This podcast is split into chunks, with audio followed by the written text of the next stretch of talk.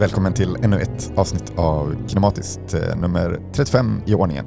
Och idag ska vi prata om eh, framförallt Killers of the Flower Moon.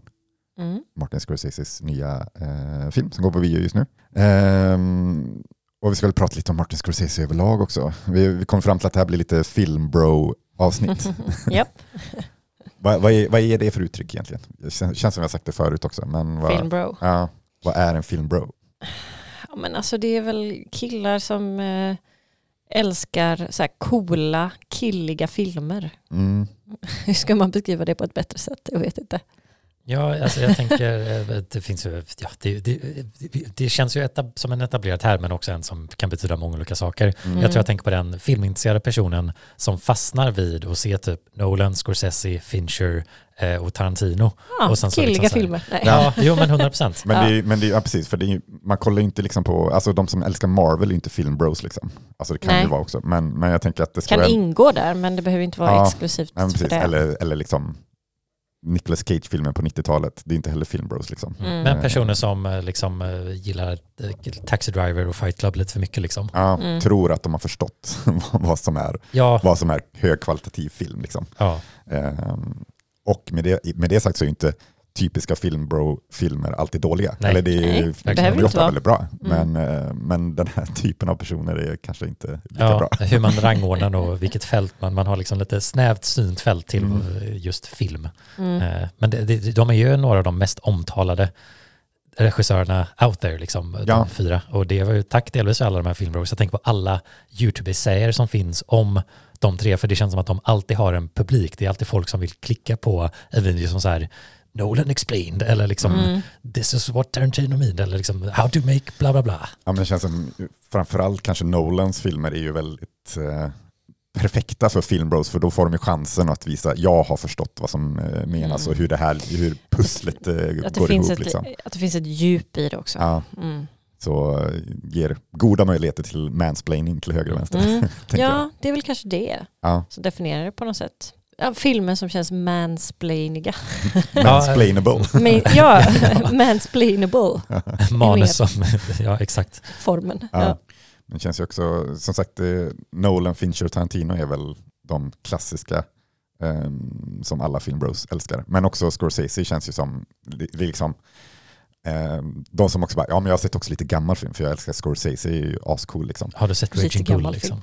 Ja men, ja, men, ja, men Ja. typ. Jo. Alltså de som Ja. går, alltså inte bara ser de temporära liksom, även Mm. om Scorsese fortfarande gör film då, bevisligen. Ja, och hans skugga hänger ju stort över de här tre andra. Ja men också, precis, liksom, eh, de, alla är väl ganska influerade, Ja. jag. Och Kubrick finns väl där på någon utsväng liksom. Ja, men då börjar man bli lite för smal nästan för att vara en filmbro. Ja, då blir man mer... Fast i och för sig, Clockwork Orange och The Shining är ganska Ja. filmbrodiga filmer. Ja, jo. Det får man väl ändå säga. Ja, men eh, Fincher släppte ju nyss också. Yes. Eh, eller den kom på Netflix eh, häromdagen. Och har ju också gått på bio.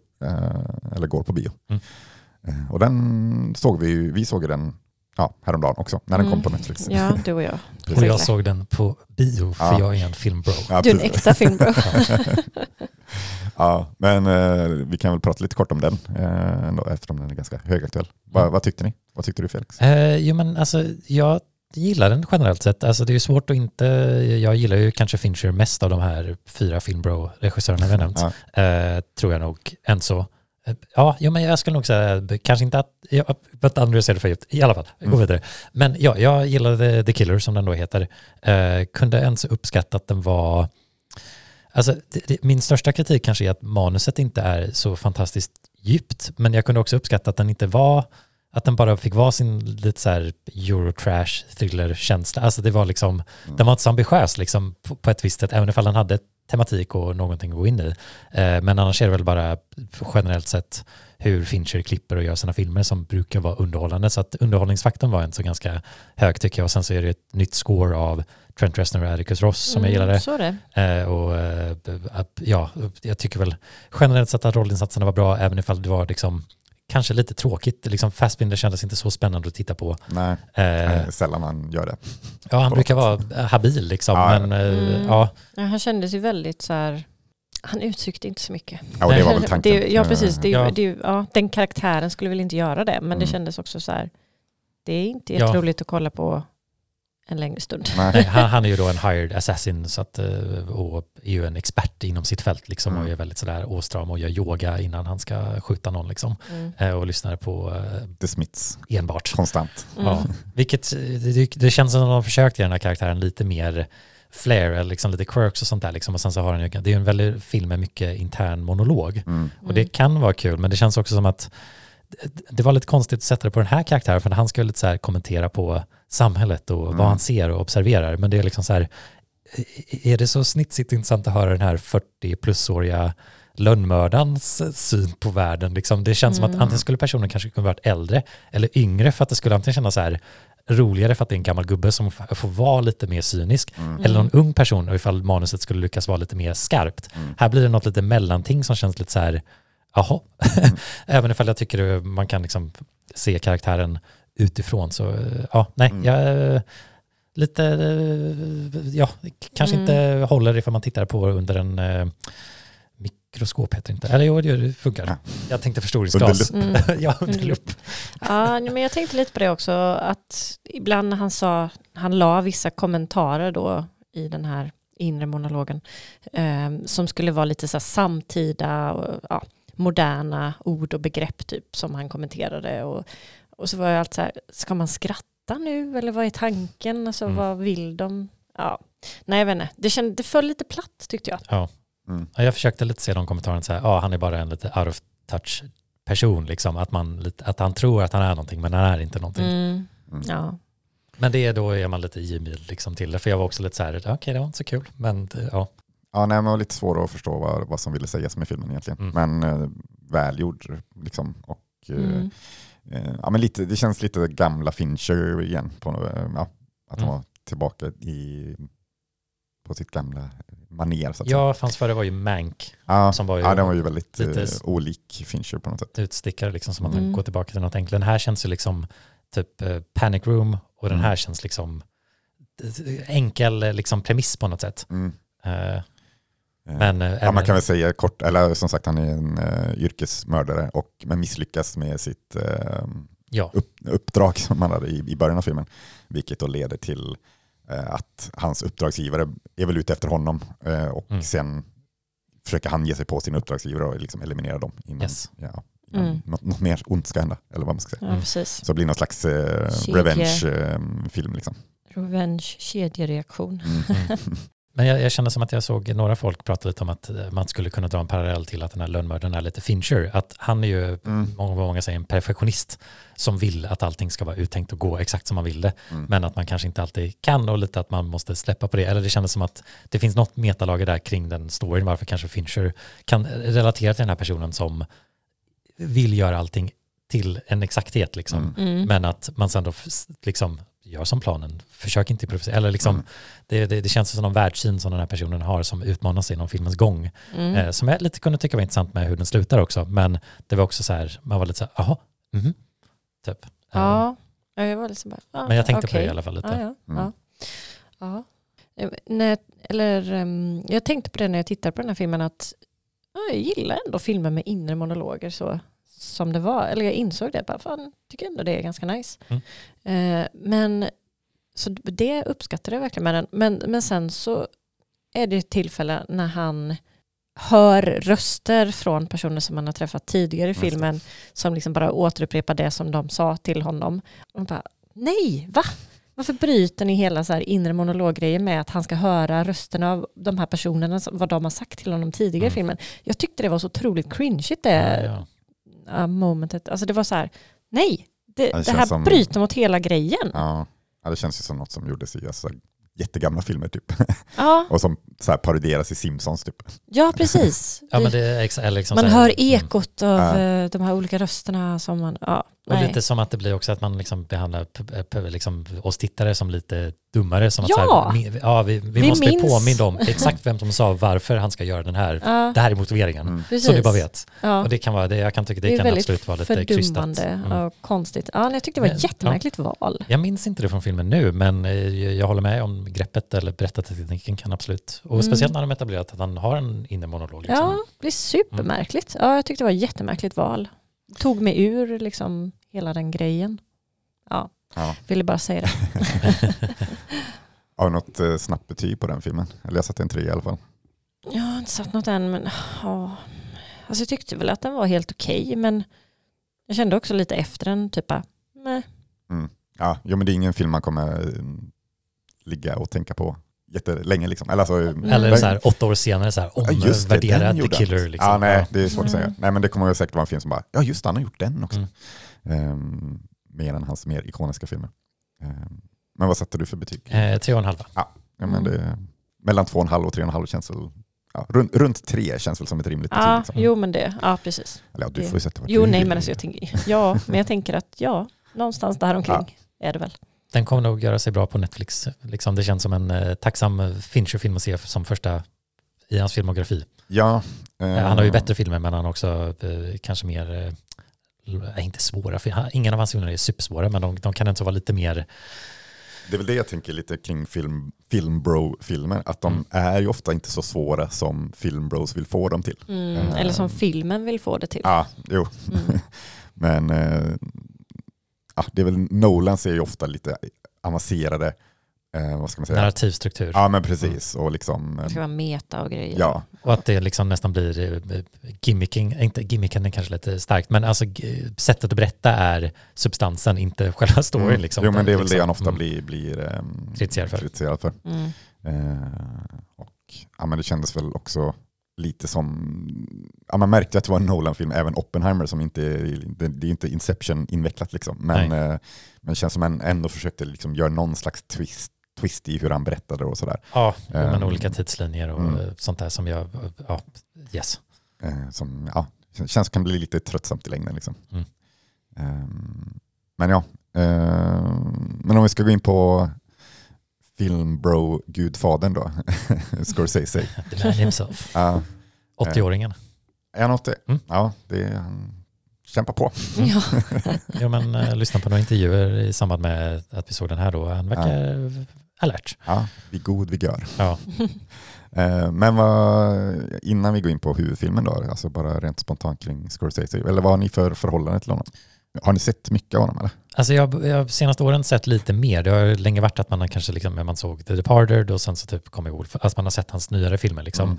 Och sen så att man har hört talas om Goodfellas. Alltså, alltså, det har ju alltid funnits där, alltid omnämnt så att man vet att om det, liksom, hans rykte förgår honom liksom för Mm. mig som filmintresserad. Ja, man har sett klipp i olika liksom. Exakt. Eller, ja. Och att alla liksom, ja men Scorsese, Scorsese, ja men den filmen, ja men den är nog en sån, eh, Raging Mm. Bull, Taxi Driver, liksom att det Mm. känns som att eh, det har blivit myter om så många av hans filmer innan jag ens sett dem. Mm. Så det har varit, det har varit lite kul nu att kunna se några nya på bio liksom och Mm. varit så här, ja det är en ny Scorsese-film, jag vet vem det är innan alla andra säger vad jag ska tycka om filmen liksom. Han är mer än bara en Rolex-reklampelare. Eh, Så så sätt kunde jag inte uppskatta, eller, eller min relation till honom kanske börjar bli lite djupare när jag börjat se lite fler filmer. Mm. Eh, kanske inte är någon, eller, han är ju väldigt bra, men ingen, jag, jag, nej, ingen, ingen favorit, men jag vet inte. Onödigt att sätta den benämningen känner jag nu. Gille, vad känner du? ja, nej, alltså jag vet inte om jag har någon särskild relation till Scorsese. Alltså Mhm. jag har ju sett ett gäng av hans filmer. Och ja, nej, jag vet inte. Alltså de är väl, jag känner väl att de är okej. Mm. Men inte så jättemycket mer än så. Jag har inga starka känslor kring hans filmer direkt. Men det är väl så här, jag vet inte, jag- för mig, nu har jag inte sett den på jätte, jättelänge, men när jag såg Gangs of New York så vet jag att jag tänkte så, oj den här var ganska annorlunda än jag trodde den skulle vara. Mm. Eh, så det var ju någonting med den som jag så här, jaha den var så här, som gjorde mig lite intrigued på något Ja. sätt. Ja, han är ju bra med det här med kamerateknik och eh, liksom, alltså, han har ju oftast något sånt av värde i alla sina filmer liksom. Mm. Eh, Mm. Han är inte, han är ju lite mer old school på något sätt. Det är, ju- det är ju inte, det är inte den här tydliga, ja men det här är en Nolan-film eller det är en Tarantino-film, utan han är lite mer subtil med sin eh, stil tycker Mm. jag. Men ämnen kan väldigt vara Scorsese med typ maffiamän. Ja. Mm. Ja, jag tycker många, många filmer tycker jag ändå är liksom väldigt typiska hans stil. Liksom. Sen gör han några filmer som liksom avviker från det. Ehm, men ja, det känns som man kan se liksom typiska Scorsese-tagningar i alla fall. Eller, Absolut. Liksom. Ehm, men nej, alltså, jag, jag, tror inte jag, sett, jag tror inte jag sett en dålig Scorsese-film. Ehm, det känns som man alltid gör liksom, det är alltid bra åtminstone. Um, sen få som jag så här lyrisk över och älskar. Liksom. Tror inte jag, jag har nog ingen på min topp 100 till exempel. Liksom. Och jag kollade igenom nu efter vi såg eh, Killers of the Flower Moon att de flesta, ja, men nästan alla förutom de tidigare han gjorde har ju en trea på. Liksom. Um, Så Mm. det, det känns som det är där de ligger för mig i alla fall. Eh, Eller han ligger för mig. Det känns som han egentligen är bättre än en 3 plus-regissör men Ja. det känns som för mig så, ja, Men det är ju alltid det där manus och kar- alltså liksom hur man relaterar och sätter sig till det liksom på något Mm. sätt som jag kan tycka kan vara lite svårt för hans filmer. ja men precis. Och sen det, så det är mycket, alltså han har ju ofta haft många samma skådisar liksom och eh, jag vet inte, alltså det är ju bra rollinsatser med DiCaprio och De Niro som kanske de varit nu modernt och senare men jag brukar inte liksom, jag vet inte, det, det är någon distans till de skådisarna ibland också. ja, ja men det kan, det kan jag verkligen hålla med om. Ehm, jag vet inte, börjar få mer och mer svårt för DiCaprio. Ja, jag med. sätt. Eller det känns som han, han tar lite på sig själv på för lite stort allvar. Mm. ehm, på något sätt. Ehm, Men det är fortfarande så här, han är bra. Men Ja, ja, han är bra, så här, men det- Jag håller med, jag var lite trött på hans ansikte på något sätt. Ja, men det är väl därför både, ja, men det är väl lite med De Niro också kan jag tycka. Uh, att han är också bra, men så här, det, det finns de som är bättre. Mm. Eh, och det är väl kanske därför de passar med Scorsese då, för han är också bra, men ja, det ger mig inte så mycket. Ja, men det, det finns, eller i Scorseses stil, han, han använder ju, han gör ju, de, han har inte kanske gjort så många som. Han- Det skulle vara kul ifall han arbetar med lite andra människor ibland, Mm. bara för att se hur det blir. Ja, det, ja, eh, de, de känns lite oöverraskande, Mm. hans filmer internt liksom. Men jag, jag såg ju jag såg The Silence, eller Silence heter den bara, Mm. igår. Eh, och där har han ju ett nytt gäng eh, Det är sant. Det skådespelare. är sant. Och, men den kändes också, ja men den var ändå lite annorlunda skulle jag säga. Eller han har väl gjort liknande filmer tidigare mm, som jag inte har sett. Passion of the... Last, ja, Last Temptation of ja, Christ. Eh, och Kundun är ju också någon Mm. så här, eh, mer om religion och sådär. Yes, han är ju troende. Ja, eh, men eh, Silence den var ju väldigt snygg liksom. Men, men eh, eh, de nya eh, som man plockade in var väl inte... ja, Andrew Garfield var en av dem och han tycker jag inte alls om överhuvudtaget. Eh, Adam Driver däremot eh, älskar ju, men var kanske inte jättebra i den här. Och Liam Neeson var också med och ganska, som var lite ganska irländskt träig. eh, men ja, jag kommer tillbaka till, till de sk- skådespelarinsatserna senare i avsnittet. Spoiler alert. Eller- Okej, ja. Men ja, så ja, man vet inte. Eller ska han köra med De Niro och DiCaprio för alltid eller ska han byta? Det verkar inte funka jättebra när han bytte heller. Liksom. Det kanske hade varit bättre. Eller jag kanske, Kanske hade varit inte ännu har- sämre i och för sig med, om det hade varit DiCaprio som spelar i Ja, alltså det, Silence. det är ju, man blir den här armchair liksom, director, så här, han borde gjort så här. Ja, man, ja, ingen aning, det är Nej. ju jättesvårt att göra en film. det kan vi inte veta. Och det, han brukar ju få det att vara bra, men det, blir, alltså det, det är väl just också att han har så många som är lite så här, det är polis, det är våld, det är maff- alltså just att det är så lätt att bara se dem. Men Mm. han har ju, det finns sådana after hours till exempel som Ja, känns just som att det. handlar om något helt annat som jag inte sett. Eh, så att det känns som att han har Ja, han gör ju avvikelser ibland. King of Eh, Comedy och sånt där liksom. Ja. Det känns som att det finns absolut mer att upptäcka för min del bland hans eh, filmografi Mm. som jag tror jag skulle kunna liksom connecta med mer eller se så här, ah, en annan ton eller ja, The Age of The Age Innocence. of Innocence, ja det Den gillar jag för sig inte jättemycket men den är fortfarande en, en annan ton till honom. Mm. Ja, jag har ju en någon sån slags eh, guilty pleasure kring eh, Jo, kostymdraman. eh, som ett så sätt så fyller det absolut den, eh, den, den, rollen eh, eller känslan i alla fall. ja, det känns ju ändå som att det är en, en blandning, eller inblandat lite annat där också. Ja, men det är väl lite lustigt gör. att det känns som han, han om man, när man kollar igenom filmografin så har han gjort ganska mycket olika, liksom, men det känns som man ändå tänker bara på honom som en gangsterregissör. Mm. Regissör, liksom. Det är väl för att det är de som har blivit mest populära också kanske. Längst, Ja, mest jo. filmbro uppskattade ja, men precis. med Goodfellas Casino och sånt liksom. Ja. The Departed och annat. Ja. Wolf of Wall Street. Ja, I och för sig kanske inte någon Ja, men- maffia, men, Nej, men det är, det är väl lite känslan av- Ja, men den, den känns ju som en gangsterfilm. Liksom. Men han brukar, han är väl också lite känd för att säga det här liksom eh, one for them, one for me. Alltså grejen att han är en sån regissör som säger, ja men nu, för att jag tror han inte ville göra The Wolf of Wall Street till exempel. Mm. Men han bara, ja men jag gör väl den och så liksom nu eh, gör jag något annat. Att han har lite så efter 70-talet så här, nu kan jag inte bara göra filmer exakt som jag vill ha dem för att Mm. nu ändras Hollywood-systemet liksom. Han har ju varit aktiv så länge också så att han har ju ja, nog fått ändra sättet han gör film så att han får göra det på sitt sätt liksom. Ja, men nu känns det väl lite som han får göra lite vad han vill typ, Mm, nästan. absolut. Eh, vilket jag tänker typ märks i längderna på filmerna. Alltså Ja. både um, Killers of the Flower Moon och uh, Irishman senast är ju över tre timmar. Liksom. Mm. Eh, och jag tänker, hade han gjort dem på 70-talet hade väl kanske någon sagt att nej, det här får du korta Ja. Marty. Du har inte pengar nog för det här, liksom. Det Nej, här men går vi precis. inte med på.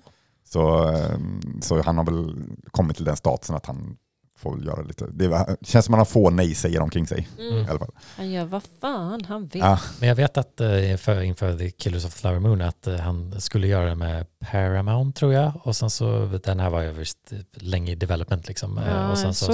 Mm. sa de typ så här, nej, ja men eh, nej, nej, vi tror inte på det här. Vi tror att den ska vara gjord så här. Och han bara, ja men då går jag till någon annan. Så gick han till Apple. Mm. Och de bara, ja men eh, kör på, du och Scorsese liksom. Men sen så kom Paramount tillbaka och bara, ja men vi går med på det här. Ja. Kanske någon del av kostnaden eller någonting. Ja, men för det är väl, ja, det är väl både Apple och, Mm. eller Apple är ju med också ändå Yes. och producerar. Och det var, ja, Irishman var ju Netflix-film liksom. Yes. Så det känns, som, det känns väl lite som sådana eh, bolag är också mer benägna att inte säga nej till ett sånt stort namn. Liksom. Eh, de, han får göra vad han vill så länge han släpper sin film på Exakt. Netflix. Liksom. Mm.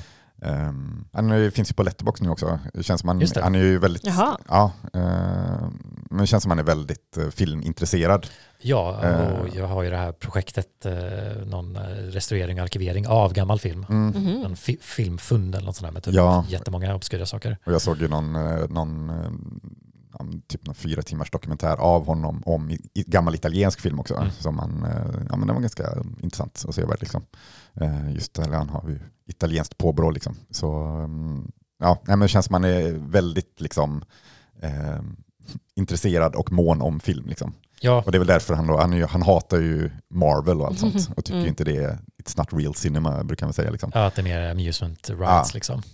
Det känns ju lite gubbigt kanske att säga. Ja. Även, om, även om jag kan hålla med på Ja, han, har ju en Ja, poäng, men men, det, man kanske ja, inte skulle men det det känns hans sätt. gubbigt. Ja, Det gör det. och det är väl också så här, alltså, sånt, har, sånt har väl alltid funnits. Liksom. Mm. Ja. Ehm, Det kommer alltid sådana grejer. ja. Det enda Mm. man kan tänka att han sitter ju i en helt annan position med en helt annan perspektiv. Än, och det är väl det som gör att det blir lite så här, vad, vad snackar du om? Liksom, så här, Mm. Vi förstår inte din värld av, jag får inte pengar, eller liksom så här, ja, att han måste tävla med dem plötsligt. Liksom. Ja, ja, men precis. Men ehm, ja, eh, ja, ja, ja, jag tycker det är, som sagt, det känns lite mossigt eh, ut, uttryck, eh, eller ja, att han ska veva mot Marvel. Mm. Eller så här, Eller Ja. veva gärna mot Ja. Marvel, men... ja, ja, ja, men eh, precis. Som sagt, jag står bakom de det, men det känns också gubbigt. liksom. typ. Mm. Ja. Men man behöver liksom inte se ner på folk som gillar Marvel. Nej, det, Det det, är inte publikens inte fel, göra. det är ju Hollywoods fel, liksom, Ja. hur de vill presentera och göra det. Liksom. Mm. Jag tror att liksom, filmpubliken skulle acceptera mycket mer annorlunda Marvel-filmer än vad de får. Liksom. Mm. Bara för att Mm. de är så rädda att göra någonting som inte verkar familjärt. Mm. Mm. Något Eller- som inte går hem. Ja, Det som, och hela ja, den här saken, alla- de har inget slut. De Nej. tar aldrig slut. Nej, och det är ju de det som är tjäna pengar. irriterande med Marvel-filmer, att de, de ska alltid fortsätta. Mm. Och det är ju så serietidningar bygger, liksom. det är ju hela Ja. konceptet. Mm. Och pengar, pengar, pengar. pengar. Ja, franchise och uh, metaverses och grejer. Men det känns ju lite, alltså man behöver ju lite liksom, man behöver ju sån film också för att kanske uppskatta Kelly Reichardts filmer ännu mer. Eller, eller, eller vad, vad man ska Man behöver något i ställa- kontrast. Ja men precis. Mm.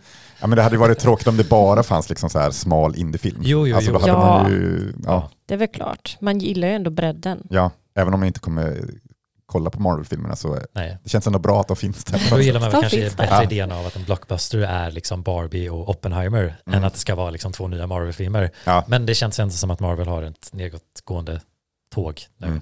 Eh, Men det känns väl som sin Hollywood peak. fortfarande bara blir ännu mer skraj typ liksom. Mm. Får se om det blir den här, ja vi pratar ju om The Expanded Mattel Universe det. efter Barbie, se vad som, vilken som kommer ta tronen näst från Marvel gällande någon pre-awareness franchise Ja. som alla ska Mm. in och älska. Ja, de försökte ju, det pratade vi inte om senast när vi pratade om Frankenstein, men de försökte ju med, med det, ett nytt så här monster, Universal Monster Universe typ, eh, med, när de gjorde Mumien, som ju då det. floppade totalt och sen Mm. blev det ingen mer med det. Yes. Men så det känns som det kommer lite sådana försök eh, då och då. Liksom. Vad var det då? Scorpion King? Nej, jag vet inte. Ja, nej, nej, men det det finns ju, var- det är ju det var- spinoffen till Mumien från förr. Ja, men jag tänkte den Ah, nya Mumien det. med Ja, Tom, Tom Cruise. Cruise. Ja, jo. Det var ju Men- den som skulle starta en ny franchise. Liksom. Just det skulle det, vara typ så. Jekyll och var det, så var det. Ja. Men ja, det blev inget av det, för Nej. Mumien var för dålig. Ja. DC försöker ju också, men det känns ju alltid inte lika hypat. Nej, går inte lika bra. Även om Zack Snyder-katten, den känns ju filmbroig för att Mhm. vara, för att vara superhjältefilmen då. Ja. Men det känns som, ja, det är lite, finns lite olika typer av filmbros ändå. Mm. På något sätt. Ja, ja, absolut. Vi får inte eh, stereotypa filmer. Nej, inte alla filmbros. Det finns en gråskala. Ja, Absolut. och man Det var, inte alltså, man var ju mer som, som tonåring. Liksom. Eller, då, alltså jag, min filmintresse var ju delvis Fincher och Nolan och sånt där. Ja, ja men här, det var, alltså, det var ju Ja. så jag Ja. liksom blev intresserad. Och jag blev intresserad av film också. De liksom. har ju positionen att göra med liksom blockbuster eller stor filmevent-grejer, men Mm. de är ju aktörer och spel. De, de är ju, själv- alla de älskar ju film Mm. väldigt mycket. Så att det finns ju väldigt mycket filmkärlek och passion att hitta om man tittar på deras filmer. Mm. Men om man inte går och breder ut sig och ser annat så kommer man inte tänka på ett annat sätt. Nej, nej Mm. men alltså um, Fight Club var ju en av mina favoritfilmer när jag Mm, var liksom absolut. i, i filmbro-ålder. Japp. Mhm. Och, eh, och det är väl filmbro-filmernas filmbro-film, Ja. skulle man kanske nästan säga. Mm. Men, men ja, som sagt, mång, det känns som många stannar kvar i det stadiet liksom. Eh, och bara tycker om som film. Medan jag då, som är bättre än alla andra, Ja, jag, det var väntat på att du skulle säga det. Nej, Nej. eh, men ehm, ja. Det är aldrig fel att vidga sina vyer. precis. Men sen, eh, alltså, det är väl klart att man hittar ju det man gillar. Mm. Och, gill, och så gillar man det man gillar. Ja. Ja, så Ja, är det också. Men det, det är ju som med så mycket annat, man kanske liksom ser på film och så blir man 25 och sen så har man annat som tar upp en tid och så slutar man se på så mycket film. Mm. Mm. Och då har man inte skaffat nya favoriter liksom sen dess typ. Nej, då har man sina favoriter som på, man Ja. ser kör om man och på. Maffiabröder och Fight Club. Ja, och då minns man att man gillade dem väldigt mycket Mm. när man var yngre liksom, så blir de Mm. fortfarande favoriterna. Liksom. Och som sagt, bra filmer. ja, Så det är ju, inget fel nej, med nej. det. Men eh, om man ska prata om film på en podd kanske man vill prata lite bredare. Ja. Mm. Jag ska, jag ska lämna er och starta Filmbro-podden. Vill vi Ja. säga något mer om Scorsese? Jag bara tänker på hans, eh, nej jag har anekdoter om Scorsese men det, det blir om, inte om film. Okej, ja, men vad, vad är det för en Nej, eller Scorsese är ju inte bara, eller vi pratar ju om att han gör den här filmprojektrestaureringen, men det känns som att han är ju också en väldigt, han gillar ju musik väldigt mycket. Ja, men det har ju, märker vi man i har ju pratat om eh, honom nu nyligen där, om The Last Waltz Mm. som han gjorde. Så han har ju både gjort konsertfilmer, men eh, för min, min första, min starkaste, alltså det jag tackar Scorsese mest för är faktiskt Eh, för hans kärlek till bluesmusik. För när jag var 14 tror jag det blir, då skulle jag ladda ner mitt första album på en torrentsida. Eh, och då jag var ett väldigt stort White Stripes-fan så ville jag ha originalet av Death Letter som gjorde gjord av Sun House. Och då hittade jag mig till Scorsese Presents the Blues som är en så här fem CD-kompilation från en PBS-dokumentär om Mm. bluesen han Gud gjorde. vad smalt. Ja, så den kom jag över för där fanns den, den låten jag ville ha, den var med på en lista av 80 plus låtar. Mm. Men jag laddade ner hela den och fick ju då från 20-talet till 90-talet, här är liksom blues liksom utvalt Mm. en resa så att jag kanske inte lyssnar på älskar alla men det var inte så att man kom tillbaka och upptäckte nytt så att jag har verkligen fått liksom lite blues education via Scorsese Mm. och det känns kul att det var mitt första alltså Mm. bara en sån random sak att man bara jag ska den låten hamna där få något mycket mer eh, Mm. som jag ens har kunnat uppskatta. Så att, eh, jag har inte sett den eh, dokumentärserien, jag känner att jag måste göra det en dag. Men eh, jag uppskattar verkligen den kompilationen och i Killers of Flower Moon så har han med några låtar som finns med där. ja. Så det var, Mm. det var ett needle drop som kan vara en av mina förut needle drops i en film jag har sett faktiskt. Gud, alltså jag önskar ibland att man var sådär, alltså man var nästan som en liten detektiv när man var tonåring ibland när man försökte så här leta Mm. upp olika grejer och bara upptäckte en massa saker. Önskar att man eh, la ner lite mer tid på sånt. Ja, Nu men det är väl, jag tänker att det är svårare också att bli överraskad på det sättet som man Ja, blir. Att så här, tänk om man ser ett Fight Club och så hör man liksom The Pixies, liksom, Mm. eh, Where is my mind? Och man säger, vad fan är det här för låt? Mm. Måste hitta den, liksom. hur, hur går jag tillväga? Liksom? Ja. Och det, man kommer ju vara lite mer så här, jaha, det var en låt, den var bra, Mm. gå vidare med ett liv. Men när man är yngre så tänker jag att man blir mer nyfiken på de där grejerna som påverkar Mm. en. Liksom. Jo, Samtidigt som att internet och nu, det blir ju mer, svaret känns inte lika svårt. Ja. Så jag kan förstå att man, man saknar den där känslan. Men jag Mm, tänker av att upptäcka saker. någonstans med att man är äldre, Ja. bara lite tona ner det. Mm. ja, och som sagt, man, man känner ju igen fler låtar. Eller så man vet ju Jo, redan vad det Precis, vad man mer har en är. större, ett större bibliotek Ja. med sig på något sätt Mm. nu. Mm. Men det, ja, nej, men Scorsese känns ju som känns som alltid har kul soundtracks liksom, Ja. till sina filmer. Eller ofta väldigt bra soundtrack. Framförallt, eller det känns som framförallt 60-talsrock. Liksom. Mm. Det känns som man får, lyckas ju alltid få in en Rolling Stones-låt någonstans. Eh, Japp. när, när det, I alla fall när det passar. Mm. Det känns som, tänk, måste ha kliat när han inte fick ha med i filmerna som, ja, där det inte, där det inte är 60 Där det inte passar sig. 60-tals. Ja. Ehm, det var ingen Stones-låt i Silence till exempel. Den utspelar sig på 1600-talet så det kanske var lite märkligt. Ja, Stackarn. Han mådde nog dåligt över ja, det. Sympathy for the Devil hade kanske funkat. i sig. Ehm, Och Fincher där också tycker jag brukar ha en bra musik. Känns som, men det känns som Scorsese har mer, mer soundtrack, soundtrack. Det känns som uh, Fincher har väldigt bra liksom, Mm. ehm, Score. score precis. Ehm, det känns som man inte tänker så ofta på det i uh, Scorseses filmer. Nej, nej, nej det, det är sant. Det, det är väl bara att jag börjat, jag älskar ju Trent Reznor och Atticus Mm. Ross, allt typ de gör så att jag, jag blir så lurad av det. Men han har, det är ju mest typ, jag tänker kanske främst på Social Network. Mm. Den börjar med en White Stripes-låt och det. det. var coolt. Då var du hooked. Då var jag hooked. Det, Direkt. alltså, ja, och det, det alltså var så här, filmen- av in fem, fem av fem. Ja, fem ja men typ, alltså för att filmen, alltså när man får upp loggan av, jag vet inte vilka det är som producerar just Social Network, minns jag inte just nu, Mm. det kan vara Warner Brothers, Kan. men då hör man White Stripes-låten, liksom, det är det första man hör, Mm. för dialogen börjar på direkten. Mm. Eh, och ja, då, jag var hooked. Mm. Ja. För det är som man bara, "Hå, den här, liksom, jag minns så väl när jag såg den på bio, man så här, för det är ju inte, liksom, det är inte Seven Nation Army, för Nej. att spela Ball and Biscuit då, men ja, eh, anekdot. Men, det är, ja, men det är kul ändå med filmer som man så här, ja, men till och med på loggan så här, åh jag älskar den här filmen redan. Mm. Yes. Jag kommer ihåg, Scott Pilgrim vet jag var en sån, jag var så här, åh det är så här 8-bit, eh, det var ju innan det hade så här, den typen av grejer hade gjorts till döds typ. Ja. Mm. Så åh, de har Universal-loggan i 8-bit med Ja. musiken, ah, det är svinbra. Fem av fem. Yes. Ehm, På tal ja, om film bro. ja, ja, film. Jo, absolut.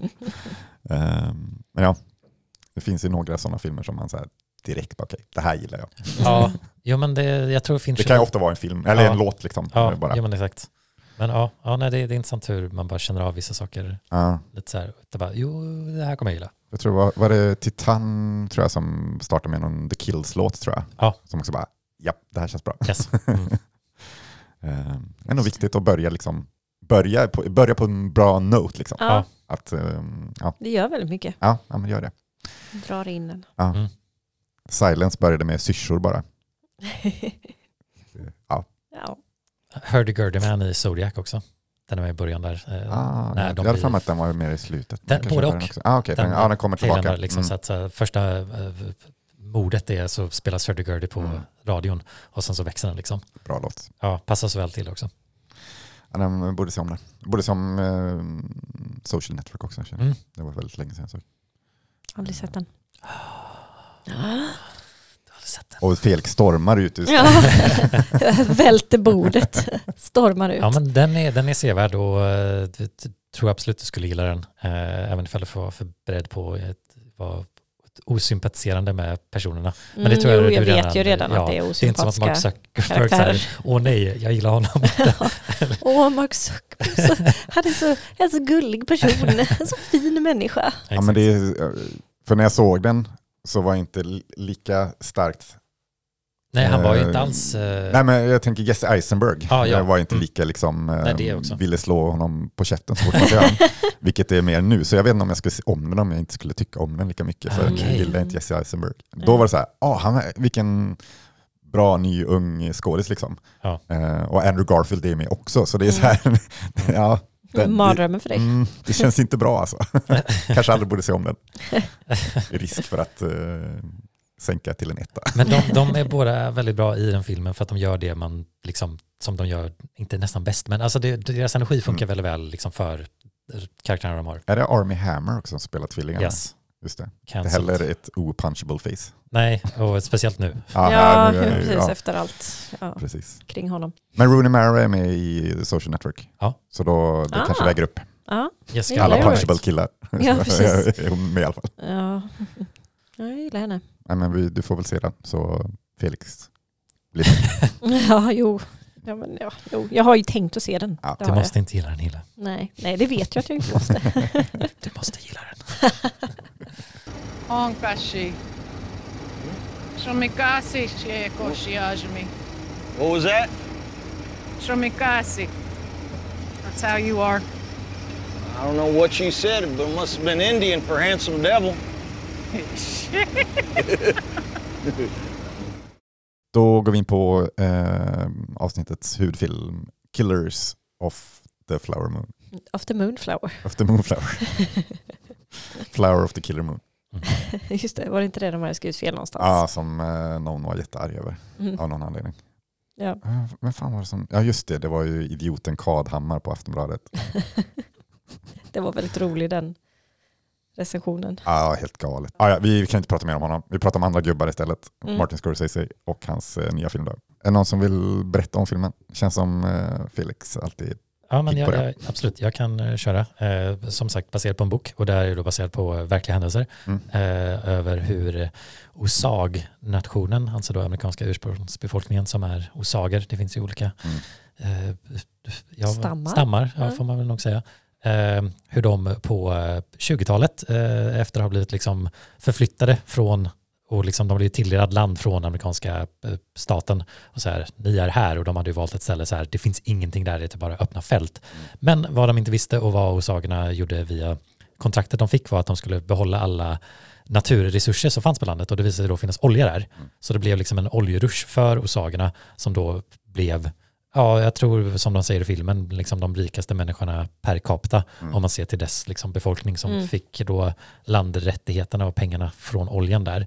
Men samtidigt så införde ju amerikanska staten liksom ett system där de inte fick kontrollera sin finans själva utan de var ju inte liksom mogna nog för något sånt. Så att eh, de, Ansåg de då? Ja, exakt. Så de, de eh, börjar ju liksom eh, kontrollera dem ändå liksom passivt via de här head rights och eh, vad man får dra ut och liknande.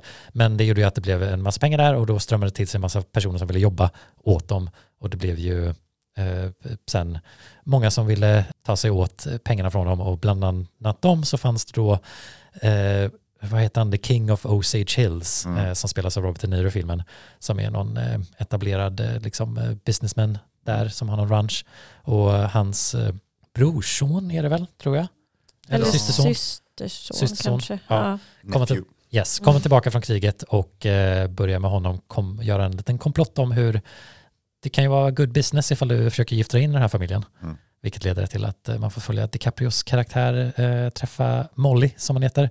Som är en då, eh, del av en osag-familj som har då en hel del pengar. Mm. Eh, och det är väl liksom den sanna historien om hur de börjar ja, ta koll på hennes familj för att få Mm. mer pengar till dem. Och andra familjer runt omkring också. Yes. Mm. Eh, Så det, det blir ju som en liten västernaktig maffiaåterberättelse av ja, hur de... Ja, det, är det, det, det är en tuff film på många sätt för att den, är, den, den, den visar ju deras liksom bara otroligt jobbiga situation och eh, exploat, exploatering. Liksom. Mm. Eh, eh, så sätt. Så att, eh, På mer eller mindre våldsamma sätt också. Eller, Yes. ja, det är ju både, ja. både Eh. manipulation och eh, ja, rent Ja. våld och mord. Liksom. Mm. Samtidigt så att boken handlar ju till exempel om, för det här var ju också starten av FBI i USA, Mm. att det var liksom deras första case i princip när de skulle utreda de här morden som hade skett. För de hade ju liksom ingen, det blev ju lite annan liksom legaliteter kring att vara en sån nation. Men i alla fall, eh, men den här filmen väljer ju att liksom fokusera på DiCaprios karaktär Mm. och Mollys och deras liksom kärlekshistoria och äktenskap. Liksom. Precis. Så det blir det som är den centrala liksom, story. Ja, exakt. Mm. Lily Gladstone spelar Molly, kan Exakt. eh, också nämnas. Mm. och gör det väldigt väl. Hon har ju varit med i den här, eh, eh, nej vad heter den, inte 20th Century Women utan Certain Certain Women. Women. som Och är, även eh, First Cow. eh, Mm. Också. just det, Mm. just det. Ja, Alltså jag inte Holy Cow. Nej, Mm. First Cow. Mm. Ja, jag tycker hon är jättebra. Ja, Mm. och jättebra i den här filmen också. Ja, First det Cow kan vi bara börja, börja prata lite om henne kanske. Mm. Eh, alltså, vi, vi snackade ju eh, för något avsnitt sen om så här, vilka som eventuellt skulle vinna Oscars framöver. Mm. Och det var lite så här, oklart vem som skulle vinna skådespelarroll, um, Oscars. Men jag tänker att hon borde ju bara ro hem den hur lätt som helst. Ja, För hon var så jävla bra i den här hon var filmen. jättebra. Eh, och liksom spelar ju ut DiCaprio helt och hållet. Mm. Han, han går ju bara runt med så här grumpy face hela tiden. Ja, Grumpy Cat Face. Jag har sett flera som har skrivit det. Ja.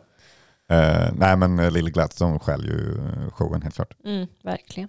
Och det är ju också, nu, nu hoppar man väl lite, men det är också så här, man saknar ju hennes perspektiv mer i filmen. Mm. Mm. Det är nästan en av mina största Ja. gripes, liksom, speciellt mot andra halvan av filmen som är väldigt lång, som det är ju Mm. också det som alla känner till, att den här filmen är tre timmar och 26 minuter lång. Japp. Eh, och det känns som att man, man, f- man vill ha mer av henne i filmen. Och det är ju mycket för att hon är ju så himla bra i den också. Mm. Mm. Men att man, det blir mer fokus på DiCaprio och då känner man så här, men eh, hallå, Ja, det är väl också att ja, vi kommer väl spoila lite filmen. Ja, ändå. men inte, det är också en sann historia så att det blir lite så här, precis.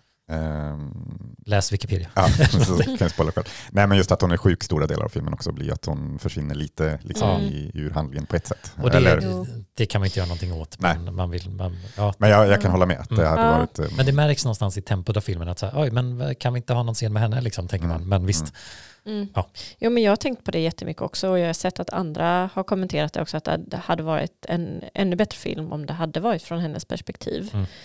Det är det jag funderar på också för att man hade ju gärna velat ha en sån film mm, eh, som var från liksom urfolksperspektivet. mm. Men samtidigt så tror jag inte att Scorsese skulle vara den rätta personen att göra det från deras perspektiv. Det kanske Nej. hade varit bättre om det hade varit någon ättling eller någonting som hade gjort Mm. den filmen i så fall. Alltså, ja, som hade kanske lite mer claim till. Storyn på det sättet om det ska vara från deras perspektiv. Ja, sen kan jag väl tycka, eller det känns ju som filmen är väldigt respektfull och eh, Mm. visar ju alltså, en bra, eh, vad ska man säga, representation. representation Ja. av, Mm. av ur- ursprungsbefolkningen. Jo, men Ja, de har ju ja, ja. gjort Mm. mycket research vet jag. Men, jag, men jag håller med, om det skulle vara Mm. Om det från deras från håll det, så är det ju ja, kanske, Ja. ja. Mm, eh, i alla fall att manus ska skrivas av någon som är, är mer ja, eh, Men man får i alla fall ge för att han inte bara gjorde från FBI's perspektiv. Mm. För det är ju Jesse Det var ju Plemons tanken spelar ju från början. Exakt, och Ja. det skulle ju kännas, då skulle man kanske ännu mer känna att så här, varför följer vi, alltså det, Mm. man förstår ju att så här, oh, FBI's början var spännande tänker man. mm. Men då tappar man också, när man ska prata om det här fallet, så känns det egentligen mer en värd berättelse liksom. mm. Ja, jo, men det känns skönt att eh, just FBI's start är mer en, bisak liksom. Exakt. Eh, än, än att det är någon stor del av storyn. Eller det Japp. blir ju en stor del av storyn, Ja. just att eh, ja, Jesse Plemons k- karaktär då kommer. Men, eh, men att eh, inte så mycket fokus på, på det. Det blir Mm. bara en kul grej att ja, just det, FBI startar här. Ja. Ehm, Ja, ja. för när tanken var att eh, det skulle vara från FBI's perspektiv, då ville väl Scorsese att DiCaprio skulle vara Mm. eh, Jesse Plemons, ja, karaktär. Men sen när de bytte fokus så fick ja, Jesse Plemons istället vara FBI, Mm. FBI-agenten och eh, DiCaprio vara ja, den här eh, Henry, nej, Ernest. Ernest heter Ja, han ja. eller? Ernest Shaw, Ja. ja. Yes. Ja, nej men precis. Men ehm, om vi går tillbaka till skådespeleriet lite grann. Eh, vill också nämna De Niro. Mm. Som jag ju nämnde i något tidigare avsnitt att jag hoppades, eller det verkade som man skulle faktiskt vara bra i den här och kännas pigg och liksom ehm, ja, motiverad igen, typ inspirerad. Och eh, det var han verkligen. Alltså jag Ja. tycker han gjorde väldigt bra Mm. också. Ja. Eh, spelar ju den här, alltså ja, skurken egentligen liksom. Ja, alltså patriarkala Ja. figuren som är liksom the mastermind på ett sätt Precis. kring allt det här och är ju väldigt ruthless i och ser det Mm. som en business och att Mm. han känns ju lite som en sån här American Dream White Savior eller liksom att så här allt det, Ja. det som har liksom, ja, han, han känner att så här, men vi äger det här, Ja, det är vårt. Jo, alltså den karaktären är ju verkligen så här, alltså så sjukt manipulativ. Alltså det måste ju vara liksom en manipulativ psykopat typ. mm. Alltså för att han kan ju, så här, han försöker ju, det är någon slags så här dimridå av att åh nej men jag älskar det här folket och de är min familj och jag gör allt för dem. Och, och så gör han en massa goda gärningar men gömmer sig bakom alltså de riktiga, det som han egentligen håller på med då. Och, Mm. och det är liksom att utrota de här människorna Mm. Mm. och låtsas som att han inte är en del av det. Yes. Han Ja, har men- ju, Ja, nej, för, ja, men det tycker jag var dels hur den är skriven eh, karaktär men också hur han spelar den. För det var, alltså, man, som tittare blev jag manipulerad också. Typ. Ja, Alltså, i början ja. för ett tag, ja. det tog ett tag bara, är han the good guy eller the bad guy? Eller, Mm. Man Ja. fattar ju inte det Nej, i början för precis. att då visar han ju bara sin fina sida utåt. Men sen så bara smyger det in lite Mm. då och då så här att man märker att han är väldigt manipulativ och sen Mm. mer och mer så inser man ah, okej det är han som ligger bakom alla de här morden. ja, han, är, han är en fruktansvärd människa. Ja. ja, för det blir, han har ju lärt sig deras språk till exempel liksom, och det, Mm. det, Ja. man bara oj, liksom så här, ja, Mm. De Niro har fått lära sig säga de här linjerna. Eh, Men det blir ju nästan typ som att han skulle vara liksom en eh, slavägare, liksom att han Mm. har det här att han är, han har en nära relation till det han ser att han äger nästan liksom. Mm. Ja, det är absurt. Ja, nej, men, eh, kul att se honom i hög form igen. Ja, Det känns som sagt, ja, jo, men Det var ett tag sedan. Ja, jo, men det känns också som sagt, det, han blir inte för, han blir inte någon cartoon villain eller något sånt där Nej, eller. nej, Utan nej, det blir den precis. här att man så här, man är lite osäker på, vänta, hur, vad är hans roll i det här Mm. egentligen? kanske är en av de bästa filmvillains på länge. Ändå. Alltså, ja. Just för att den känns så ändå komplex. Eller Ja. liksom så, Och han är ju väldigt ohotande på ett sätt i filmen. Det, han är aldrig sådär liksom, han innehåller ju inte liksom det stora Mm. våldet utan han Nej. är ju mer den manipulativa, Mm, som ligger bakom det. exakt och låter andra göra liksom. Mm. Men sen så märker man ju han i småsinnad han är också typ och, alltså bara att han gör det här, ja men gör så liksom. Eller ja, man Mm. märker hur vidrig han är. Mm. Ja. Ja, Ju mer filmen går liksom. Mm. De Niro i sina goggles när han åker bil. ja, det, ja, det var lite lustigt. um, ska vi prata om längden lite grann? För det kanske är ändå värt att nämna lite. Just Mm. som sagt, den är tre och en halv timme lång. Eh, men kändes aldrig lång tyckte jag. Nej, jag tyckte inte heller den kändes så fasligt lång som den var. Alltså en, en, en film, alltså, ett, bland de bästa filmtempon jag sett. Typ. Alltså det kändes som den var så väl liksom, strukturerad och eh, tempot i den var liksom, det blev aldrig långsamt kände jag i alla fall. Eh, Jag kunde lite känna mot slutet, men det kanske också är skillnad när man ser, sitter i biosalong. Liksom. Man känner sig Ja. lite mer fast. Eller man, jag vet inte. Men, men det var väl också, ja, mot vad som hände mot slutet så tyckte jag det blev mindre intressant när det blir lite rättegångsscener mm, Mm. och annat. Liksom, och att man känner av lite den där avsaknaden av Molly Gladstones, eller Lily Gladstones karaktär, Mm. Molly, Mm. på något sätt. Så jag tror det, det där, jag, jag tyckte lite mot slutet, men ja, kan, det är ju för att det, man kommer känna av de där tre timmarna på olika sätt beroende på dess dagsform Ja. och sådär. Och hur Mm. bekvämt man sitter kanske. Eh, Ja. Men jag, jag, absolut, jag tycker inte den kändes så jobbig som man skulle, den absolut skulle kunna vara. Så jag håller med att den, typ, jag skulle, alltså, om jag hade gått in och sett den utan att veta hur lång den var så hade nog känslan hade nog varit Mm. ja, men två och en halv kanske den var. Eh, Eller typ ja, men nästan tre, men Mm. inte tre och en halv. Eller alltså, ja, nej, jag tyckte det var väldigt, eh, väldigt väl, ja, men det var som sagt strukturen och eh, ja, men de lyckades för mig i alla fall bibehålla liksom, tempot och intresset hela tiden. Mm. Jag läste att han tog inspiration från Ari Asters filmer i pacing. Alltså Mm. att han så här, kollade på dem och bara, men det här är bra paceat, så här vill jag också göra. Ja, ja, men det är väl kul att eh, de gamla tar inspiration från de unga. Mm. Ja, för jag tänker eh, The Irishman som senast då, som ju också var över tre timmar, den var väl 3.20 eller någonting. Den kändes ju betydligt längre, eh, kan jag tycka. Att den var, ja, kändes seg bara. Mm. Eh, till skillnad från den här. Men, men det, det, det är ju värt, det, det kan vara bra att veta att den är 3,5. Man måste ju ändå liksom, Ja. alltså det, det är fortfarande en lång film liksom. yes. Mm. Och det, det ja, kan ju Mm. avskräcka en del. Ja. Men, eh, men ja, jag tyckte ändå den kändes bra hela vägen. Ja, Eller för det är inte som att man, intressant hela vägen. det, man går inte därifrån och tänker så här, varför spelar de så lång tid på den biten? Eller Mm, jag hade ju nej, någon nej, men ton av liksom, Nej, så här, för det är inte så den här rättegångsscenen är jättelång eller så. Jag bara tyckte att det var en mindre intressant del av filmen liksom. Det är ju inte som att den, eller den har ju många detaljer, men det är inte som att man sitter där och tänker så här, det här borde de ha tagit bort, eller det Mm. borde de ha tagit bort liksom, Mm. i alla fall. Utan det känns som att den, ja, som sagt, på något sätt ganska organiskt liksom, Väl växer fram storyn. avvägd, som Ja. jag brukar säga. Ja. Men jag tyckte också det var roligt när, vi, när jag och Krille såg den på bio och eh, när eh, ja, biograf, den biografpersonalen som skulle presentera filmen kom in och hon bara så här ja vi har fått flera frågor om det är någon paus i den här Mm. filmen men nej det är det inte så passa på att gå på toa nu. Ja, jag tänkte det har blivit lite debatt kring just, framförallt kring, efter den här filmen då. Eh, Men vad, vad, borde det vara paus på bio? Alltså ja alltså när det är en tre och en halv timmes lång film så då skulle det faktiskt kunna vara en liten paus. Mm. Det tycker jag faktiskt att det skulle kunna vara. Det hade inte varit några problem för mig i alla fall. Nej. Men, Men, då, eh, då är det väl frågan så här, det kanske ska vara filmskaparen själv som har byggt in en Ja, intermission, liksom, så som i till exempel På gamla, I gamla filmer var det ju Ja. Eh, och det är väl det som har varit lite rubriken nu med att det är biosalonger runt om i världen som har tagit en intermission Mm. i filmen och det, de har väl typ blivit stämda av Netflix eller liksom att de Mm. gör det ens liksom. Mm. Så att det är ju, det, jag tror inte, ja, men jag håller med att det skulle inte varit fel att kunna gå på toa. Jag borde gå på toa efter jag hade sett filmen. Mm. Jag tänker, alltså biosynpunkt så är det bra att folk kommer ju gå ut och köpa mer snacks också tänker jag. Ja, jo. Så, så de hade nog inte tackat nej till en paus i filmen. Men jag känner ju ens att det kan vara att filmskaparens Mm. egna kreativa val ifall de vill att det ska vara en Jo, intermission. För Tarantino eh, hade väl det i typ eh, The Hateful Eight eller något sånt här tror jag. Att han byggde in en intermission. Kan Lite vara. mer nyligen exempel för den Det också kan- ganska lång. kan det vara. Men det, det, är ju det är ett specifikt val liksom. Mm. Och något man inte är van vid liksom. Mm. Så fyra nyanser av brunt såg jag på bio, då, då var det en paus. För den är ju fyra timmar lång nästan tror jag. Eh, Mm. Men den är ju Mm. också, för den är ju, det är ju tydliga episoder liksom. Ja. Så då, då var det väl ganska lätt att eh, ja, ta en paus helt enkelt. Mm. Men det är en gång jag har varit på en paus på bio i alla Mm. fall. Ja, det Men, men jag, jag älskar, alltså det är ju ändå charmigt när man ser gamla filmer så kommer det upp så här intermission och så. Mm. eh.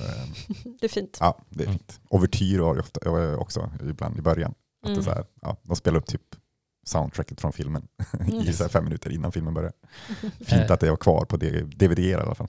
Men på tal om det, jag vill bara också kort nämna soundtracket till filmen. Eh, Och jag nämnde Mm. ju förut att det var ett Needle Drop jag gillar väldigt mycket, så jag tänker jag kan nämna lite snabbt här i alla fall. Men det är ju Robbie Robertson som har gjort eh, soundtracket Mm. som, eh, ja, det det är ju, han är ju också då en... Frontfigur i The Band. Ah, Okej, all right. Mm. Mm. Han är ju också, jag vet inte vilken, men ursprungsbefolk, amerikansk.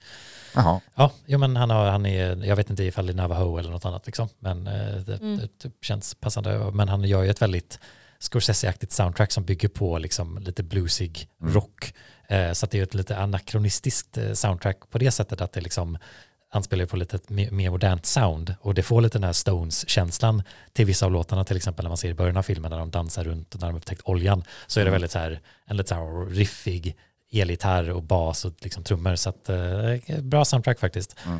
Eh, men annars så fyller han ju också filmen med då en del sån här Delta Blues eh, från 20 och 30-talet och andra sådana typ, eh, ja, gamla goa dängor från Mm. 30 och 20-talet liksom. Mm. Eh, och det kommer då en scen längre in i filmen där de har Cold was the, eller Cold was the night, dark, nej, Dark was the night, cold was the ground av Blind Willie Johnson som det, det- jag kan, om ni vill påminnas själva när ni som har sett filmen så är det lite skimrande varelser i eld.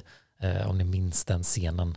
Eh, I alla fall, det är en låt eh, jag har gillat väldigt länge som är väldigt, väldigt bra. Och det var, jag fick mycket rysningar när den kom på. Eh, och jag tyckte den passade väldigt väl för det blev väldigt så här lyriskt med bara det var väldigt mycket bildpoesi tyckte jag. Det var liksom inte så mycket handling men det var ett Mm. lite montage mellan Mm. karaktärerna och när vissa karaktärer lite bränner ett fält och de typ dansar i skimret av Mm, det här, det. Mm. liksom, den varma luften. Mm, mm. Det blev väldigt snyggt tycker jag och något av ja, det känns- snyggaste jag sett i år. Liksom. Väldigt konstnärligt. Ja, och, ja, det, och eftersom jag har en relation till den låten och lyssnar på den mycket innan, för det handlar ju då om att man är hemlös och det, natten är mörk, marken är kall för du kommer sova utomhus ikväll. Mm, mm. Den är effektfull, så det var kul. Robbie Robertson dog väl också innan filmen. eh, Just det, det gjorde han ja. kom. Ja så den var ju tillägnad till honom. Mm. Mm. Och på tal om eh, musik och annat, det är ju en del musiker i filmen också. Du har ju Mm. både eh, Jason Isbell, Mm. sån lite mer country americana-artist, eh, sen så är det Sturgill Simpson. Mm. också en annan countryartist, och sen så är ju Jack White med Jack White. en Ja, just det. kort liten sväng Mm. på slutet som... Ska vi säga något om slutet? Ja, för det, jag tycker vi det är behöver inte säga intressant. vad, hur, den, eller så, Nej, men, men, men, man man kan säga så här, det här är ju en film baserad på riktiga historier. Mm. Mm. Och i sådana filmer så brukar man ju få liksom så här en eftertext som säger vad som har Mm. hänt. Men här har Scorsese valt att göra den processen en, liksom en anspelning på en radiopjäs om det som har hänt. Mm. Så han använder liksom, han gör något lite mer kreativt än att bara lägga upp en svart text Mm. som förklarar och där är då bland annat Jack White med. Men det, det, lite, jag var lite så här, vad händer nu? Och Mm. För det som är, det här är väl spoiler ifall man bryr sig, men inte riktigt. Men Scorsese är ju med i den Mm. Mm. grejen och liksom det blir som en lite mer eh, känslomässig dedikerad, eller det blir det lite fjärde väg, eh, man var så här, vänta vad händer liksom? mm, typ. mm. Vad tyckte ni om det? Jag gillade det. Jag tyckte Mm. det var, jag tycker det var, eh, alltså sagt det hade varit jättetråkigt om det bara kom upp text. Eh, så det är kul med ett annat grepp på det. Eh, men jag, jag tyckte det pickade upp lite grann. Eh, Mm. jag, jag gillade det faktiskt. Hade du någon känsla? Eller? Ja, min första känsla var, eller medans jag såg det var så här, åh är det här lite okänsligt? Typ är det liksom att de försöker vara lite roliga nu med något väldigt allvarligt ämne typ. Men sen så kände jag så här bara, nej jag vet inte om det var så okänsligt. Det beror kanske på hur man tolkar det. Mm. Ja, Men, jo, men eh, eh, jag var också lite tvetydig. När jag såg det så kände jag mig så här, vänta, vad ska han komma ut och säga någonting? Det kändes lite Mm. för, och vi, liksom det kändes lite som att han tog, liksom det blev för mycket, liksom, jag har förstått och det är viktigt och la la la. Men sen så kände jag, Mm. men nej, det kändes nog ganska, ganska genuint och han ville nog Mm. bara, det, det känns inte som... som- att han skulle gjort det valet för 40 år sedan. Nej, Men nej. han gör det nu när det känns som att han vet att nej men, jag är en person, jag är påverkad och har lärt mig något nytt. Vill Mm. vara lite Ja. genuin, att om man, om man tar det för vad det är så liksom, tycker jag det funkade. Men jag var lite ställd när jag såg det för man blir lite Mm. så här, Ja, bara, vad är tonen mm. eller liksom, hur Ja, ska jag tolka det här? ton. Men samtidigt också så kan man väl se det som en anspelning på samtiden och Ja. hur vi hanterar sådana ämnen just nu Yes. Mm. väldigt mycket också. Mm. Och då blir det ju lite som, det kan ju, man kan ju se det som en kritik till det också. Och, alltså hur vi ehm, vältrar oss i sådana här typer av historier. och Mm. tragedier liksom. Mm, Eh, tragedier. Speciellt då kanske som, eh, eller om eh, true crime eh, Mm. Ja. Det är det jag har- menar. Ja, jag ja, visste men- inte om jag skulle säga det eller inte. Nej, nej. Men, ja, T-ordet. nej, men som en spoiler. Ja. Men, det, ja. Men det här är ju true crime så att, ja, Ja. jo det är det ju. Men jag menar hur de presenterade på slutet där. ja. Ja, ja, strunt samma. Men vi, vi sa ju lite om det, men jag Mm. tänker, ja, intressant sätt, det, det, är ju, de, det är ju en sann historia så att de, det är ju som att de hoppar ner i en annan tid i historien och presenterar det som en sann historia. Men eh, den, den har ju också en till en sista slutscen Mm. som är rätt eh, kraftfull som jag gillar. Alltså när, man får ju se, eh, det är en musikstycke och en, eh, inte, inte ritual är väl fel ord att säga, men med trumcirkeln Ja, just det, just det. Nu kommer jag ihåg. Mm. Som kändes som en så här, ja men det, ja, det gillar jag en så Ja. liksom. Mm. Jag tänkte på en annan sak också. Ja. Men eh, Brendan Fraser får ju vara med en liten Just det. kort Mm. sekvens. Ja, och John Lithgow där Ja. också. Eh, Mot slutet där. ja. Vilket jag inte Surprise. riktigt gillar. Eller då, inte att de var dåliga, men jag var så här, det kändes distraherande att så här, Ja. här kommer typ en cameo. Jag, jag, jag, jag störde, det störde mig. Ja, jag tyckte det var lite lustigt. Eller det var eller lustigt, men jag vet inte. Eh, jag blev överraskad i alla fall. Ja, Eh, jo, men det drog mig När de lite kommer ur in det. så sent. Ja, Mm. det, det kändes som att nu tänkte jag mer på Brendan Fraser som skådis än vem man spelade liksom. Mm. Och så Mm. ser man Lithgow spela typ Mm. en roll som man sett honom spela många gånger. Mm. Det blev för min del lite distraherande. Jag läste något att han, det var hans stora dröm att få jobba med Scorsese. Ja, Han jag sa, läste också det. jag hade typ kunnat laga mat bara för att vara på samma produktion. Typ. Ja. Jo, men jag kände mig mer glad för Brendan Fraser än vad jag tyckte att han gjorde en bra rollinsats. Ja. Liksom. Mm. Men, eh, men, men eh, jag tyckte ändå det var, det, alltså i slutändan så blev det ett ganska stort persongalleri, men jag tycker att de liksom introducerar karaktärer eftersom, så det blir aldrig liksom så här, ah, vem, var det här nu? Och vad, Mm. Så det, det tycker jag, det, det de gjorde väl att den kändes liksom eh, intressant hela tiden, att det kom nya karaktärer som introduceras på ett bra sätt utan att det blev liksom, ja men det blev alldeles för mycket. Och, och det Mm. gjorde väl till att den inte kändes liksom så, eh, att den blev välpacad och välstrukturerad liksom. Mm. Så det, det Och det känns ju som att Scorsese har eh, erfarenhet av att göra i många andra filmer. Liksom. Mm, ja, många intressanta ansikten över en lång film. Typ, liksom. Ja, för, för det hade ju varit, det hade känts jobbigare om så här, ja, men Brendan Fraser skulle vara med från början och äh, liksom Jesse Plemons skulle vara med hela vägen. Och, alltså, nu, nu kom de in, portioneras de ut, liksom. det tyckte Mm. jag ändå funkade väldigt bra. Mm. Men ja, ska vi sätta något betyg då? Eller? Ja. Du, du har ju börjat sätta betyg igen. Mm. Men nu har jag hamnat efter lite igen. Ah, okay. den, här, för du, den här har loggat bara tror jag. Jag har bara loggat utan att sätta betyg. Ja. Mm. Vill du sätta betyg nu? Nej, Jag vet inte. Jag, jag tycker fortfarande det är jättesvårt att sätta betyg på den här filmen. Mm. Men jag får väl sätta ett så länge betyg då. Ja. Då får det väl vara tre och en halv. Ja. Du får spela in och klippa om när du, om det ändrar dig. Ja, Vi får, du, du får säga så här, en stjärna, två stjärnor. Eller så, så, ja att så att man bara kan... så, droppa in liksom. Ja, precis. så kan alltid... Ja, men jag sätter nog en fyra. Ja, Exakt. exakt. Ja, eh, men tre och en halv. Ja, det får Ja. vara det så länge i alla fall. Vad, vad satte du? Felix? Ja, efter filmen så satte jag tre och en halva, men Ja. jag vet inte jag, jag, jag, vill undvika att sätta sådana halv. Jag vill försöka hellre liksom sätta helstjärnor Mm. bara för att det känns enklare. Mm. Så att den lutar ju mer mot en fyra, Mm. men jag vet inte. Ja, nej, jag, jag satte en fyra. Eh, för jag, ja, men jag, jag blev på något sätt positivt överraskad och kände liksom, om fan Scorsese kan ändå göra film alltså.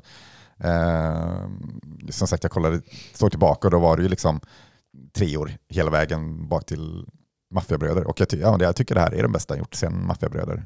Eh, som kom, ja det är ju 30 år sedan drygt. Mm. Och eh, ja, nej men eh, jag blev positivt överraskad eh, ändå. Jag, jag tänkte så här, ja men det blir väl en ny trea typ, men ja, den, den var bättre än vad jag Mm. trodde. Så ja, nej, det får bli en fyra. Jag är också inne i något, någon slags period, alltid typ två år och tre år, så det kanske var därför att så här, ja men det här är bättre än vad jag, det, det mesta jag sett just nu. Så Ja, det, då måste det vara en fyra. ja, Mm. ja, det, ja, men jag får höja den lite liksom. Mm. Ehm, så ja, nej men fyra. I told him the front of the head. I said the front of the head, just like this, just like you told me. I, I promise you, I promise you, I swear on my children. no, no, no, I no. swear on my children, King. Down, settle, settle, settle. And don't swear on your children. Makes you look foolish. Well, I ain't. I ain't foolish because I'm gonna. Yes, då blir det en eh, sedvanlig lista här i slutet av avsnittet. Eh, och jag fortsätter på Scorsese-spåret. Och eh, ja, man har gjort många filmer med många, som, som, som många karaktärer i filmerna. Och vissa är ju lite mer irriterande än andra. Så jag tänkte lista de fem mest irriterande eh, ja, skådespelarinsatser, karaktärer i Scorsese-filmer. Ja. Ja, eh, smal, smal lista. Ja. Men på femte plats så slänger vi in Asa Butterfield som spelar Hugo i filmen Hugo. Och det är väl mest irriterande bara för att ja, han har ju handikappet att han är barn i den filmen. Och det är barnskådisar är ju sällan, alltså de är ofta irriterande. Och det, det är svårt. Ja, det är svårt. Det är svårt. Ehm, så, så egentligen, det är väl ingen jätteirriterande, jättedålig insats, men, men eh, ändå en barnskådis. För att han är barn. Ja, det, han är barn. Så det är därför får han en femte plats. Eh, på fjärde plats så är det från Gangs of New York och Cameron Diaz eh, i den filmen som väl ofta brukar liksom, en, en allmänt ut, eh, utskälld rollprestation helt enkelt. Mm, Hon är det kommer inte jag ihåg. dålig, dålig dialekt och bara ganska liksom, malplacerad i den där filmen på något sätt. Mm, Ehm, inte, inte jättebra liksom. mm. Ehm, så ja, det får bli en fjärde plats för Cameron Diaz. Eh, på tredje plats så har vi Robert De Niro i The Irishman. Eh, och där är väl det stora problemet är ju den här tekniken då när han ska verka vara han ska vara 20, en 20-åring fast med en 80-årings kropp typ. Ehm, och nej, nej det, det, det håller liksom inte. Det, Mm. det blir inte bra. när jag ska gå runt där och så här, vara ung fast man ser att det där är en gammal människa som går. Men gud, varför Ja. gjorde de så? Ja, det är jättekonstigt verkligen. Jag har ju inte sett den så Ja. jag kan inte se det här framför Nej, mig. Men... jag, tror jag, jag minns att jag, jag gillade den när jag såg den i alla fall. Ja, Inte att jag kanske liksom älskar den biten, men att jag inte så köpte det lite. ja, nej, jag, Men det ser lite konstigt ut. det Ja. ser väldigt konstigt ut. Och jag tycker överlag hans rollprestation där han går mest bara runt och är liksom butter och sur. Så det var därför jag var så glad att han ja, hade taggat till till den här Mm. filmen, Mm. eh, Killers of London. Eh, men han får en tredje plats i alla fall. Eh, på andra plats så, ja, jag eh, hintade ju om det här, men Silence eh, med Andrew Garfield och Adam Driver eh, i huvudrollerna. Jättesnygg film eh, och ganska intressant. Det handlar om, eh, om kristna i Japan. Eh, och, På ja, 1600-talet. på 1600-talet. Mm. Eh, men, men Adam Driver och Andrew Garfield, kan slänga in Liam Neeson där också, men, men framförallt de två, de spelar portugisiska präster då. Och typ vart fjärde ord så bara, just det jag är portugis så jag lägger lite brytning på min engelska nu. Jättedåligt, eh, jättedålig dialekt, så här, bara, prata bara engelska då. Alltså liksom, Mm. varför ska ni ibland komma ihåg att ni är portugiser och, och bryter på er engelska? Liam Neeson var ju konsekvent och pratade ju bara sin irländsk engelska, så det var väl bra i alla fall. Mm. Men, men ja, nej, de två, och ja, som sagt, Andrew Garfield har ju det handikappet att han är Andrew Garfield. så redan där ligger han ju på minus liksom. Mm. Eh, men Adam Driver som jag vanligtvis älskar tyckte jag, nej, det kändes inte bra med deras, eh, deras märkliga brytning. Mm. Eh, så de får en andra plats. Men på första plats så är det från The Departed och det är Mark Wahlbergs karaktär. Eh, han spelar ju någon slags sergeant eh, under, eh, ja, han är väl högre hand till chefen typ. Mm. Eh, och jag kommer, jag kommer bara ihåg när jag såg den att så här, helvete vad irriterande den här karaktären är. Och kanske han ska vara, men jag tyckte det var så här, det känns som så många, kanske framförallt filmbros, som tyckte att han var så jävla bra i den. För han går runt och svär hela tiden och jag bara så här, "Ugh, äck, Ja, nej. Men det blir som att han spelar en cool, eller han spelar liksom en, en person som tycker sig själv är cool och att Mark, i- Mark Wahlberg också gör det. Ja, liksom, att, ja. så här, Man får känslan av det. Ja, han är liksom castad för att han är en irriterande person. Typ. Ja, jo men det är väl det också. Men ja, nej, nej det, var- det, för mig var det såklart den mest irriterande eh, roll, i prestationen i en Scorsese-film. Jag, jag ville lite att du skulle säga råttan i The Departed. Ja, ja, ja, ja, det. Jag, har Absolut. jag tror inte att jag har sett den. Har du sett någon Scorsese-film? Ja, ja precis. Jo, men sex stycken då Ja, just det. kommer jag fram Eh, till. Ja. Nej, men eh, det var i alla fall min lista över irriterande. Jag var nära att slänga in eh, DiCaprio från någon film överhuvudtaget. men eh, ja, Ja. eventuellt den här till och med. Jag tycker han var, han var inte bäst i filmen direkt. Nej, alltså han, ja, han övertygade väl kanske som just den karaktären. Men det var just med den här Grumpy Cat-minen hela Mm. tiden blev lite irriterande tyckte jag. Ja, ja men faktiskt. Men han klarade sig Ja, den här gången. DiCaprio. den här gången. Ja. Snart blir du sågad. Såga din podd nära dig. Men eh, ja, det var väl allt vi hade Ja, för, i, för den här gången. Mm. Nästa gång vet vi inte vad det blir, för det har inte vi pratat om. nej, så kan det bli. Ja. Men eh, En film tror jag det blir. det Ja. blir en film. Men ja, så följ oss på Instagram för där kanske vi lägger upp vilken som blir nästa, vecka, Yes. eller nästa avsnittsfilm. Ja. Eh, och, ja, annars så säger vi bara hej då. Hej då. Hej.